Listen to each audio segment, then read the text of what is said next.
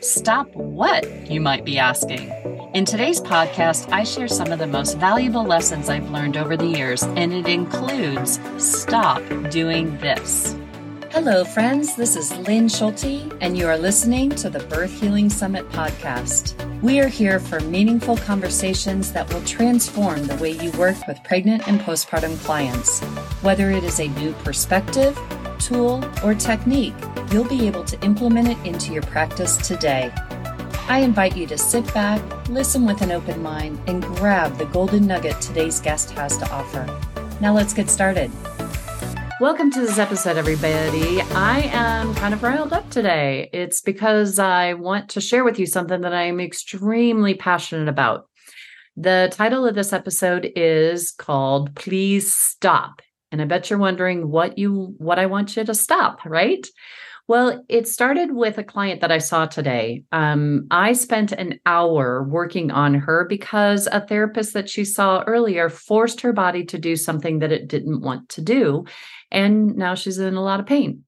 So this person came in to see me and she had um, um, she said that this session with this this therapist uh, caused some of her vertebrae in her back to um, get messed up. And she saw a PT friend of hers after this session and the PT worked on those vertebrae but also said that her pelvis was a little um off and she kind of helped her out but didn't feel fully put back together again. So that's why she came in to see me. And um when uh this my client told me that this therapist had used a tool on her um, body and she feels like that that's kind of what messed her up. And um and so when i i in standing i did my my scan on her and i got drawn to the right lower rib cage area and then when she laid down, um, I was working on that lower rib cage area and could feel the diaphragm was kind of restricted. And then as I was assessing her thoracic spine, I could find the TL junction. There were two vertebrae there that just weren't happy and they weren't moving very well. And and then as I started working with those, I was like, oh, that's right where the diaphragm attaches in. And the whole diaphragm was just not happy. And and then I asked my client, I said, so did you have any difficulty breathing after that? That session? She goes, Oh gosh, yeah, it was painful for me to take a deep breath. And I said, Well, now I understand why, because your diaphragm really got affected. I think those the two vertebrae that the the therapist um, you know, did some some created an issue in your body was where the that diaphragm attaches in.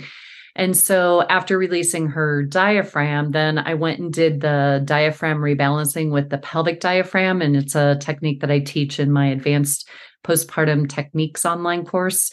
And as I was doing that, I felt that the, the pelvis wasn't um, in its proper place. So I stopped doing the, the rebalancing wasn't appropriate because the pelvis wasn't balanced. So I worked on that and got that feeling much better. And then I went back. Um, her pelvis needed the sacral scoop, which is another technique that I teach in the advanced postpartum techniques online course which is actually um, uh, we i just released it and through the month of july is having an early bird discount special on that course so please check that out um, but I did the sacral scoop, and then that really helped the pelvis get into a better position. Then I was able to then do the diaphragm rebalancing and just reconnecting the the respiratory diaphragm with the pelvic diaphragm, and um, then that felt really good.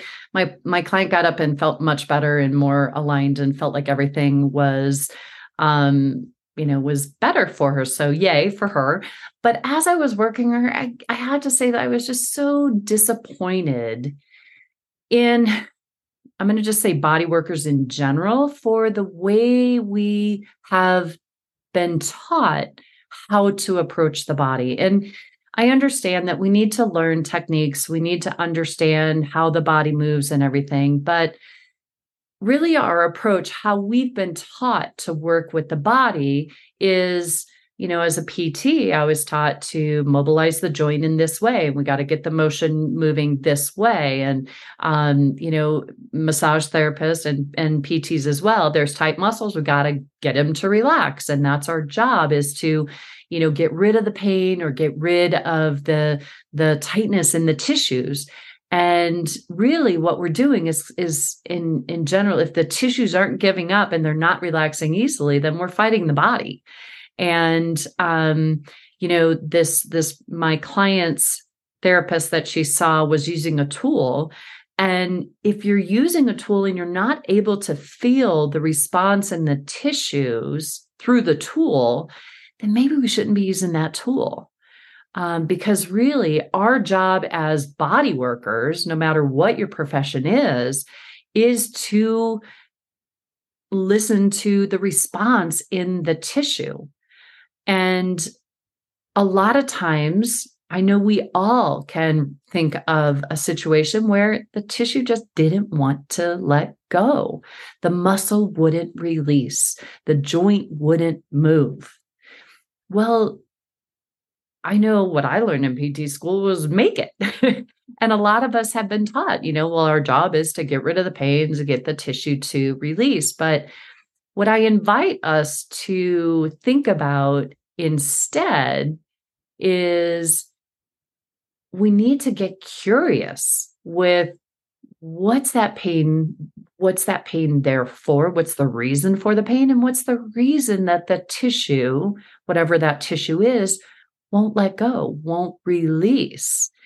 And the reason i'm so riled up today is because i really wish that everybody who's doing body work or body work on bodies would understand that we should never ever ever force a release. And if you've taken one of my courses, you know that my number one rule that I teach, and say it along with me if you have taken one of my courses, but respect the tissues. I usually have everyone say it all out loud together again. So if you're listening in, please say it with me. Respect the tissues. Why is this so important? Well, when we force a release, it usually doesn't go well, as my client experienced in her session. So, how do we know that we forced a release? Well, usually the client will come back in and their pain will have gotten worse after your session.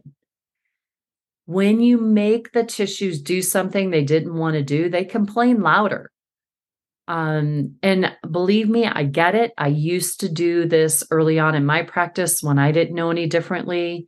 And so I, I've had, you know, I've had experience with this happening. And I just want all of us to stop doing that. So, can we, instead of forcing the tissues to release, can we instead get curious with things? And I always, you know, we we are all treating on a very physical level. Um, we're treating the muscles, the tissues, the joints on a physical level. And if the pain or the tissues aren't releasing and things aren't changing, then I want to encourage you to do something different. If the pain got worse, then we know that we overdid it if the tissues don't want to release, instead of offering more force, why don't we try getting curious with it instead? Because pain is usually a signal. Usually, pain in the body might have a job to do. If a muscle is tight and it's not wanting to let go, there's usually a reason. What's the reason? this is where we as practitioners need to get to. We need to figure out the reason. The reason we never want the the to force the tissues to do anything is because sometimes it has a job to do. We need to figure out what its job is. Sometimes pain could be being held in the body and it doesn't want to let go because if they let go of the pain, then they may have to face something that they don't want to face. If the tissues are tight, it may be trying to create safety and security in the body. And this is super, super important for us to remember for those of us that do intravaginal work. When we're working in this pelvic space, there's a lot that could be going on a lot held in this area. And dyspareunia, any pelvic floor muscle tissue tension held in that pelvic floor area, that perineum, that vaginal opening is all about safety and security. And if those muscles are tight, they may be protecting your client, trying to keep them safe. When I'm doing intravaginal work with my clients, I never, I always tell them, I'm like, I do not want to create pain. If you are having any pain, you need to let me know right away so that we can try to do something else. Let's, we want to avoid the pain. Please don't create pain when doing intravaginal work. This is not a case where no pain, no gain. And so remembering that those muscles are tight or they this area is all about safety and security and if we're working with tight pelvic floor muscles that don't want to let go maybe there's a reason because the person isn't feeling safe and maybe it was a, an event that happened in their childhood or earlier on in their life where they didn't feel safe, but the pelvic floor muscles don't realize that they're safe today. Maybe it's just getting curious and helping that person to feel the tension in their muscles.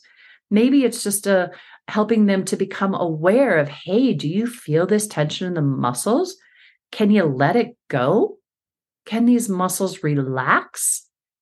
And if they can, maybe it's, if they can't, maybe they're still stuck in trying to protect themselves. So until your client learns how to feel safe and secure in her body, in her world, those muscles, while you may force them to release in your session because you're going to overpower them, they're most likely going to come back. Maybe there's emotion being held in that tissue. And if we can help identify the emotion, those tissues give up right away. So I really hope that if you are working with the pelvic floor muscles and doing intravaginal work, you probably realize all the tears that get shed on your table. And we need to become comfortable allowing our clients to be able to release those and let those tears flow. And if you don't feel comfortable crying yourself, your client may pick up on that and not feel like she has the space to go there and to release those herself. So it's super important as an internal intravaginal therapist that we be very, very comfortable with people crying on our table because that's going to be the most therapeutic benefit for them is to just let that emotion go, feel that emotion. I say 200%. The other thing we need to keep in mind is that if we force the pelvic floor muscles to release and our clients come back and the pain got worse, those pelvic floor muscles might be trying to hold those pelvic bones together if they're stuck in an open birthing pattern. When you bring the bones back to the original position, those muscles then can let go. Remember, that's the job. So, tight muscles in the pelvic floor muscles, their job could be trying to create stability in that pelvic space. And if we force them to go, now that client is more unstable and their pain is going to get much worse. You bring the bones back together and then the muscles can relax. So please, instead of forcing the tissues, let's encourage the tissues a gentle encouragement. If you're working on the tissues and encouragement isn't getting you anywhere, then I encourage you to bring your client's breath and awareness to the area. That should always be our first step and just see what happens when you bring your client's breath and awareness to a tight muscle. Help them to become aware, especially if it's on one side and not the other side. You can say, Can you feel how this muscle feels, the tight side? Can you feel the difference in this side? And what do you notice? What do you sense? And if they can really appreciate it, then you could just say, Can we get the tight side to feel like the other side? Let's go into that tight side. What do you sense about that? What what's what's that tightness doing for you? Just get curious, see what comes up for them. when you're tuning into that tight side, you could really tune in and see what you sense about that tight tissue. Listen to that tissue. Do you sense an emotion in there? Do you sense something? Do you get an intuitive hit about why that muscle is tight?